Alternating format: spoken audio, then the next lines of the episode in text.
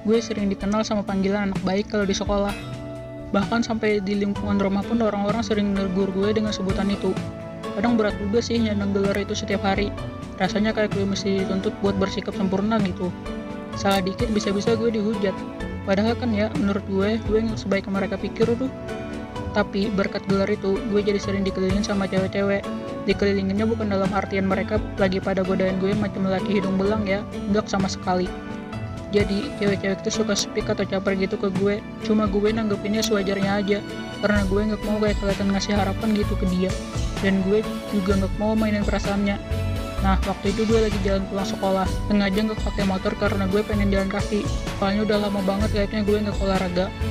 Gue jalan melewati jalanan yang banyak dilalui sama kendaraan dan mobil terus gue lihat ada cewek lagi ngelukis di pinggir sungai. Gue lihat dari mukanya dia kayak kenal gitu.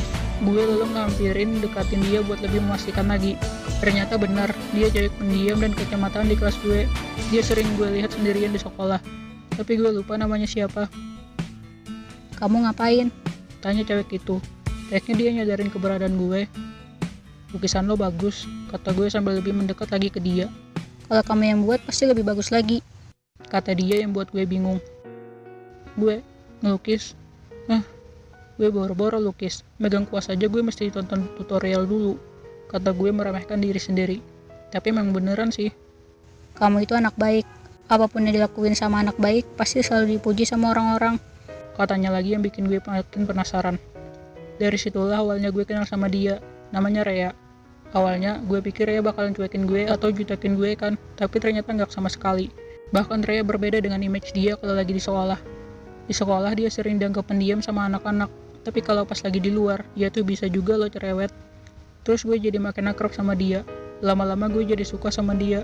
Meski di sekolah kita tuh jarang ngobrol tapi gue tetap hargain kemauannya dia buat bersikap sebagaimana gue biasanya ajak ke dia. Ini nih gue dikenal sama anak baik tapi sama teman sekelas yang sering sendirian gue cuekin tuh. Anak baik dari mananya coba? Seminggu sebelum ujian sekolah, gue ketemuan sama dia di taman pinggir sungai tempat biasa dia sering ngelukis. Di situ nggak begitu banyak orang, soalnya tamannya itu biasa aja. Cuma orang-orangnya doang yang mau datang ke situ. Gue berniat buat nyatain perasaan gue selama ini ke dia. Dia sudah asik ngelukis pada saat gue samperin dia waktu itu. Terus gue ngomong, Re, ada yang mau gue omongin sama lo. Aku sudah punya tunangan Ki. Dia sekarang lagi sekolah di Prancis. Bulan depan dia pulang buat liburan. Kata Rea begitu masih sambil melukis. Oh, gue seketika kehilangan kosakata buat ngomong.